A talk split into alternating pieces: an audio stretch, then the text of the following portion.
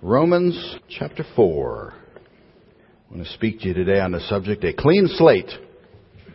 Romans chapter 4. What then shall we say that Abraham our father has found according to the flesh? For if Abraham was justified by works, he has something to boast about, but not before God. For what does the scripture say? Abraham believed God, and it was accounted to him for righteousness. Now to him who works, the wages are not counted as grace, but as debt. But to him who does not work, but believes on him who justifies the ungodly, his faith is accounted for righteousness. Just as David also describes the blessedness of the man to whom God imputes righteousness apart from works. Blessed are those whose lawless, de- whose lawless deeds are forgiven and whose sins are covered. Blessed is the man to whom the Lord shall not impute sin. Does this blessedness then come upon the circumcised only or upon the uncircumcised also? For we say that faith was accounted to Abraham for righteousness. How then was it accounted? While he was circumcised or uncircumcised? Not while circumcised, but while uncircumcised. And he received the sign of circumcision, a seal of the righteousness of the faith which he had while still uncircumcised, that he might be the father of all those who believe, though they are uncircumcised, that righteousness might be imputed to them also, and the father of circumcision to those who not only are of the circumcision, but who also walk in the steps of the faith which our father Abraham had while still uncircumcised. For the promise that he would be the heir of the world was not to Abraham or to his seed through the law, but through the righteousness of faith. For if those who are of the law are heirs, faith is made void and the promise made of no effect, because the law brings about wrath. For where there is no law, there is no transgression. Therefore it is of faith that it might be according to grace, so that the promise might be sure to all the seed, not only to those who are of the law, but also to those who are of the faith of Abraham, who is the father of us all. As it is written, I have made you a father of many nations, in the presence of him whom he believed, God, who gives life to the dead, and calls those things which do not exist as though they did who contrary to hope, in hope believed, so that he became the father of many nations, according to what was spoken, so shall your descendants be. And not being weak in faith, he did not consider his own body already dead, since he was about a hundred years old, and the deadness of Sarah's womb. He did not waver at the promise of God through unbelief, but was strengthened in faith, giving glory to God, and being fully convinced that what he had promised, he was also able to perform and therefore it was accounted to him for righteousness. Now it was not written for his sake alone that it was imputed to him, but also for us. It shall be imputed to us who believe in him who raised up Jesus our Lord from the dead, who was delivered up because of our offenses, and was raised because of our justification. Father God, thank you for your word. Thank you, Lord, for the parts that make us think. And I pray today that you would help our minds to get around this. Teach us and speak to us. I pray the Holy Spirit would fill me that I would say only those things I ought to, that my teaching today would be clear and accurate and practical. And I pray that we'd all be filled with the Spirit to hear and to learn and to understand. Help us today and help us to rejoice as we think about the wonderful truth that is taught here. We pray in Jesus' name. Amen. Well, Professor Paul has been teaching us some rather interesting things in the book of Romans. Don't you think? Let's review just a little bit. He has taught us that we are all lost and in need of a Savior. We've, we've had that pretty much beat into our head, that we stand condemned before God, the judge of the universe. He has taught us that even though we all need salvation, and we all need justification, it's simply not within us to earn it. We don't have the ability within us. Our very best efforts are inadequate. He has taught us that even those who have been gifted with possession of God's revelation, God's law, the Jewish people, are in need of salvation and justification. Because even the very best of them cannot live up to the law. He's taught us the law's purpose. The law's purpose is to point out our need, our inadequacy, our hopelessness. And he has taught us that justification, therefore, comes not from anything we have done or can ever do, but rather solely from what another has done in our place. We are justified by believing in what Jesus did for us in dying on the cross of Calvary, rising again on the third day. So now, we come to chapter 4. And in chapter 4, Paul's going to call a couple of witnesses to the podium. And he's going to ask them to make his case. One of them is Abraham, and one of them is David. And so I want us today to look at those two different individuals and what Paul has to say about them. Almost the entirety of chapter 4 is about Abraham. He mentions David just a little bit. So we'll talk about those two. But then there's a word that I want us to also notice that he uses, which is a really cool word. And so we'll get to that in point number three. First of all, let's look at Abraham. Abraham. Romans chapter 4 and verse number 1. What then shall we say that Abraham, our father, has found according to the flesh? Let's ask Abraham, you might imagine Paul saying, what he has to say about this. Abraham, the argument has been summed up so far like this. Romans chapter 3 and verse number 28, we conclude that a man is justified by faith apart from the deeds of the law. Abraham, do you agree? Or do you disagree? Can a man be justified by works? Can a man be justified by his good deeds? Or is it only by faith? What about you? And at least for the Jewish people in Paul's audience, he could not have picked a more uh, perfect person. There would have been nobody that would have been higher on their scale than Abraham. More compelling in his argument than Abraham. One man said Abraham was the acknowledged father of the Jewish people, and with the exception of Jesus himself as the most important person in the Bible, Abraham is a giant in Scripture. And so the question Paul asks is simple. Was Abraham justified by works? Because if this most revered person in all of Judaism was justified by works, then Paul's argument about, uh, you know, justification by faith falls to pieces. But if Abraham, this most revered, this, this giant of all faiths, was justified by faith rather than works, then Paul could pretty much say, I rest my case. Abraham. Well, he starts in the same place we should always start. Notice what he says in verse number three. What does the Bible say? What does the Scripture say? And that's where we always ought to start, isn't it? Always, always, always the question we ought to ask. What does the Scripture say? Not what does the rabbi say? Not what does the priest say? Not what does the father say? Not what does the preacher say? Not what does the pastor say or Sister Susie who knows her Bible so very, very well, what does she say? None of those things matter. Not what does my Bible study group leader say, or what does my mom say, or my dad say, or, or my brother say, or anybody else. The megachurch preacher on TV who uh, smiles a lot. Not doesn't matter what any of them say. It certainly doesn't matter what someone on CNN who is not even saved says. What, that's not the question we ask. What does the Bible say? Is always the question. And it's not just enough to ask the person who's standing up like I am right now saying, here's what the Bible says. That's not enough. My Bible tells me in Acts chapter 17 and verse number 11 that we're to check it out. Your responsibility is to keep me honest, to keep Don honest, to keep Josh honest, to keep any, anybody who's standing up here preaching honest. I can stand here and say to you all day long, here's what the Bible says. You gonna believe it? You ought not to believe it. You ought to go to the Bible and prove it to yourself. That's what Acts 17:11 says. These were more noble than those in Thessalonica in that they received the word. They listened, they heard the preaching with all readiness of mind, and then they searched the scriptures daily whether those things were so. And so Paul says, what does the scripture say? How was Abraham justified? Was he saved by works or was he saved by faith? What does the scripture say? Romans chapter 4 and verse number 3, Abraham believed God, and it was accounted to him for righteousness. How was Abraham saved? He was saved by faith. This is a quotation of Genesis chapter 15 and verse number 6, and Paul is referring to that same Old Testament truth throughout this passage, throughout all of chapter 4. Matter of fact, he mentions it three different times in verse 3, and verse 9, and verse number 22. And in all of those verses, he's answering this important question for us, isn't he? How was Abraham saved? Was he saved by works? Was he saved by faith? How was he justified? And more generally, I think we could say he's also answering the question, how was anybody in the Old Testament saved? And haven't you ever wondered that question? You ever asked that question of yourself? How were people saved before the cross?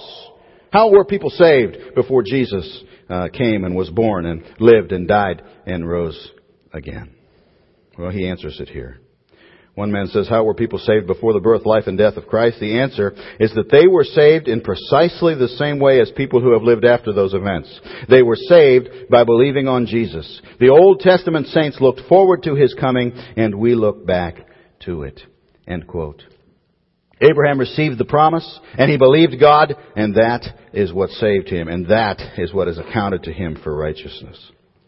Interestingly, if you go to, Galatians chapter 3, Paul builds on this thing there. He talks a little bit more and gives a few different details, goes to the same passage of scripture in Genesis chapter 15 verse number 6, talking about Abraham. And in that particular place, he makes it very, very clear that Abraham believed in an individual redeemer.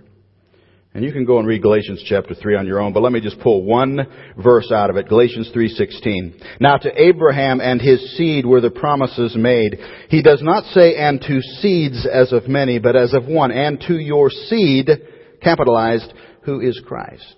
In other words, the promise God made to Abraham and the promise that Abraham believed was that God would save him and all others through one man, one Redeemer, and that one Redeemer would be of his uh, offspring, his descendants. James Montgomery Boice, in his commentary on this, said Abraham did not know his name, of course, but he was looking forward to the coming of this one individual.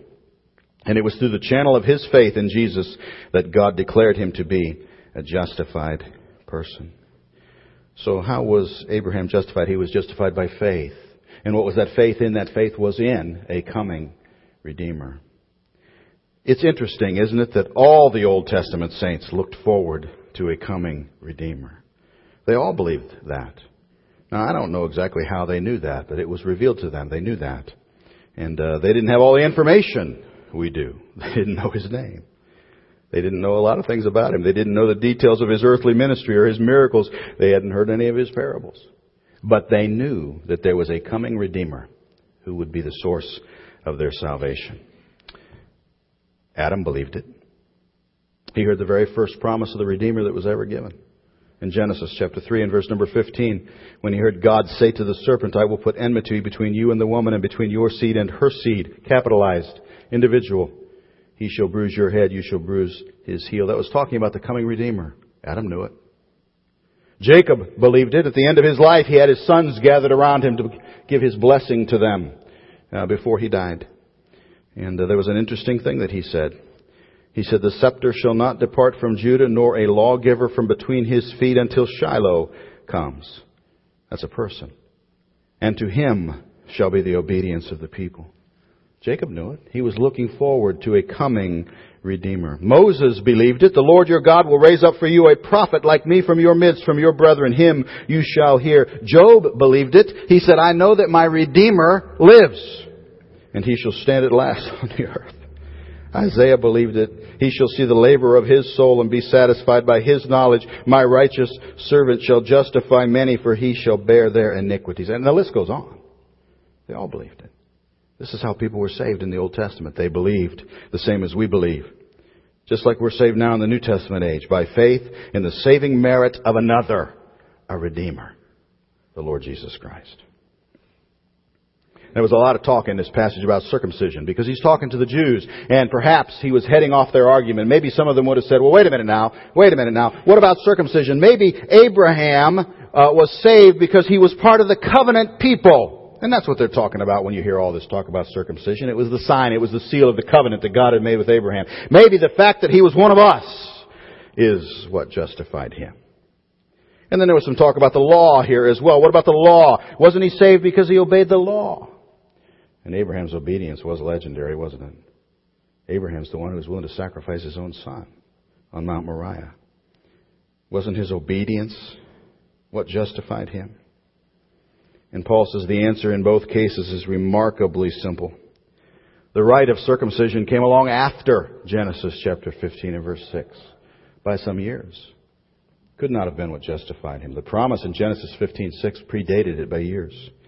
And the law didn't come along for 430 years, according to Galatians chapter 3. And so now the example of Abraham is clear. Abraham was justified by faith, faith in a person, faith in a redeemer. What about David? He mentions David as well. Most of chapter 4 does deal with Abraham, and he's clearly Paul's strongest argument, but he does mention David here. And David would have been another one, wouldn't he? That they would have greatly revered. David, Israel's greatest king. David, the one who was referred to as a man after God's own heart. David, whose love for God and his intimate relationship with him just pours out of the Psalms, most of which he wrote. But David was a sinner. David was a sinner just like you and just like me. David famously committed adultery with Bathsheba. And then in order to cover up that sin, he uh, committed another one even worse. He had her husband murdered and married her real quick before the baby was born so that no one would know. But of course, God knew. Eventually, David got it right, didn't he? And he repented of those, those things. And that's one of the things that makes him the man after God's own heart. But out of that repentance came two of the Psalms, Psalm chapter 32 and Psalm chapter 51. And this quote that we have here in Romans uh, chapter 4 verses 7 and 8 is from Psalm 32. And so David, or Paul's asking the question, what about David? Was he justified by works or by faith? And he quotes from Psalm 32 to show that David didn't think so. He didn't think he was, he was justified by works. He said, Blessed are those whose lawless deeds are forgiven and whose sins are covered. How could I be justified by works? David is saying, My deeds are lawless. My sins, I, I'm filled with sins. Blessed is the man to whom the Lord shall not impute sin. David didn't think he was saved by his works. It was by faith. So in chapter 4, using these two examples, the apostle Paul has uh, has tried to demonstrate that justification is by grace through faith. It's the only way God has ever justified people. It's the way He justifies you and me, and it's the only way He justified even in the Old Testament. He proved it by the example of Abraham, the patriarch, he, the friend of God, the one through whom all the nations of the earth would be blessed. He proved it by the example of David, the man after God's own heart. You see, if these two supreme examples were not saved by their works, who in the world would be? Certainly not me, and certainly not you. If they could not be saved by works, who could expect to be? Well, there's one other thing I want us to think about. He uses a word here in this passage of Scripture, which is a very interesting word. And it really, it's, it's the whole argument in Romans chapter 4 is based around this particular word. He's used it all throughout his discussion with Abraham. David used the word, and we want to make sure we understand the words. I, I, I like words. I, I like words. Words are interesting. I like words that sound good. I like words like onomatopoeia. Isn't that a great word? That's one of my favorite words. Onomatopoeia. Or ubiquitous. Isn't that a good word? That's another of my favorites. If you were a child of the 60s, you probably remember weird words like anti-disestablishmentarianism. How many remembers that one?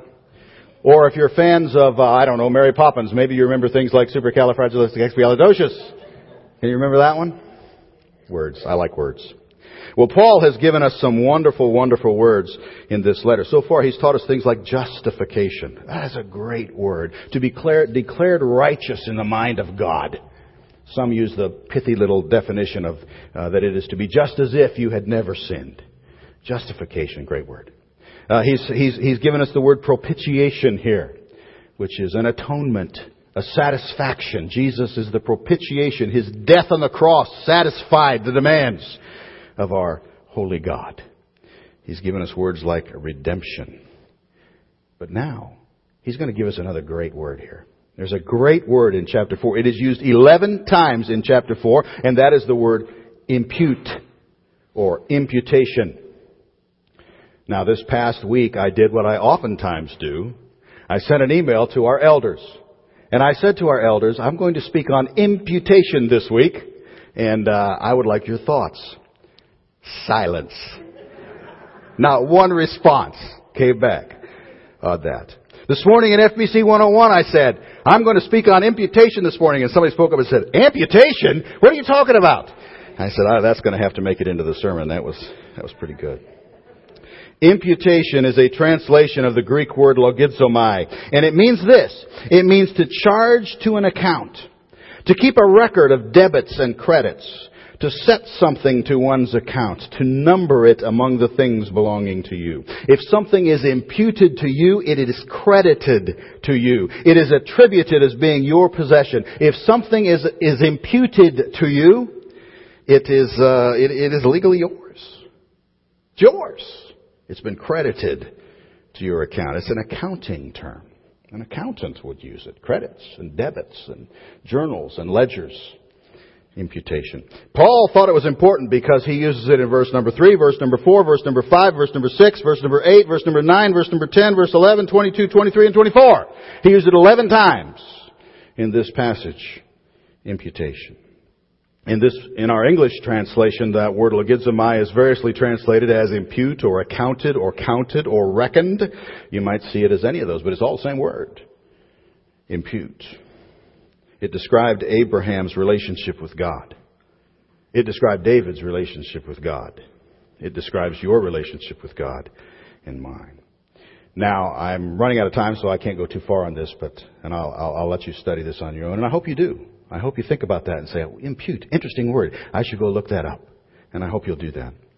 But just as a quick summary of what the Bible teaches about it, let me point out that imputation in the Bible, this is a doctrine of imputation, it must be considered in three ways. And let me share those three ways with you. First of all, there is the imputation of Adam's sin to us. That's the first way we have to think about it. Uh, Romans chapter 5 and verse 12. We'll see this again when we get a little further in Romans, but Romans 5:12. Therefore, just as through one man sin entered the world, and death through sin, and thus death spread to all men. 1 Corinthians 15:22. For as in Adam all die, even so in Christ all shall be made alive. Romans chapter 5 and verse 15. But the free gift is not like the offense. For if by the one man's offense many died, much more the grace of God and the gift by the grace of the one man Jesus Christ abounded to many the imputation of Adam's sin to me, to us. You see, in other words, all these verses are telling us that even though I was not in Eden, even though I did not actively participate in Adam's disobedience, it was nonetheless credited to my account. That sin is there just as surely as if I had taken that fruit from Eve's hand.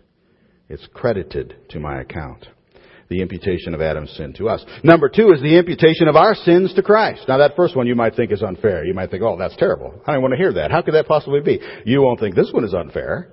It's just the other side of the coin. Now it's the imputation of our sins to Christ. All we like sheep have gone astray. We have turned everyone to his own way and the Lord has laid on him the iniquity of us all. Isaiah chapter 53. 1 Peter 2:24 who himself bore our sins in his own body on the tree that we having died to sins might live for righteousness by whose stripes you were healed. 1 Peter 3:18 for Christ also suffered once for sins the just for the unjust that he might bring us to God being put to death in the flesh but made alive by the spirit. In other words, even though Jesus never committed a single one of my sins, he was guilty of them all. For they every one of them were debited from my account and credited to his. They were from that moment his sins, not mine. Just as surely as if he had committed every one of them. That's an amazing thought. The imputation of Adam's sin to me, the imputation of my sin to Christ, and finally the imputation of Christ's righteousness to me and to us. Notice what he says here in the last verses of our, of our passage. Romans chapter 4 verse 23. It was not written for his sake alone that it was imputed to him, but also for us. It shall be imputed to us who believe in him who raised up Jesus our Lord from the dead, who was delivered up because of our offenses and was raised because of our justification. In other words, even though I had no righteousness at all in my own account, none of us did. When God looks at that account now, what does he see? He sees perfect righteousness. Because the righteousness of Christ, all of it, was credited to me. From the moment I believed, from the moment I was justified by faith, I became possessor of His righteousness because it was credited to my account. It was imputed to me. Is this not an amazing word? Think about this word. Adam's sin is my sin because it was charged to my account. It was imputed to me. My sin is Jesus' sin because it was charged to his account. And then Jesus settled that account on the cross and paid off that debt. And now his righteousness is my righteousness because it was imputed to me, credited to my account. I'm seeing a lot of blank stares, but I think it's a wonderful word. Imputation. It explains why a just God could justify the ungodly, as he talks about in Romans chapter 4 and verse number 5. It explains how God could be both just and the justifier, as he talked about in Romans 3.26. He could justify the ungodly because their ungodliness was removed from their account. and put on the account of another, and that other then paid the bill. He could be just and the justifier because his justice was satisfied when that debt was paid. The debt paid by another is no longer on my account. The righteousness of Christ is there instead. And so when God looks at my account, he sees that and declares me justified. Imputation. It's a wonderful word. There's a beautiful example of imputation. It's in the little book of Philemon in your Bible.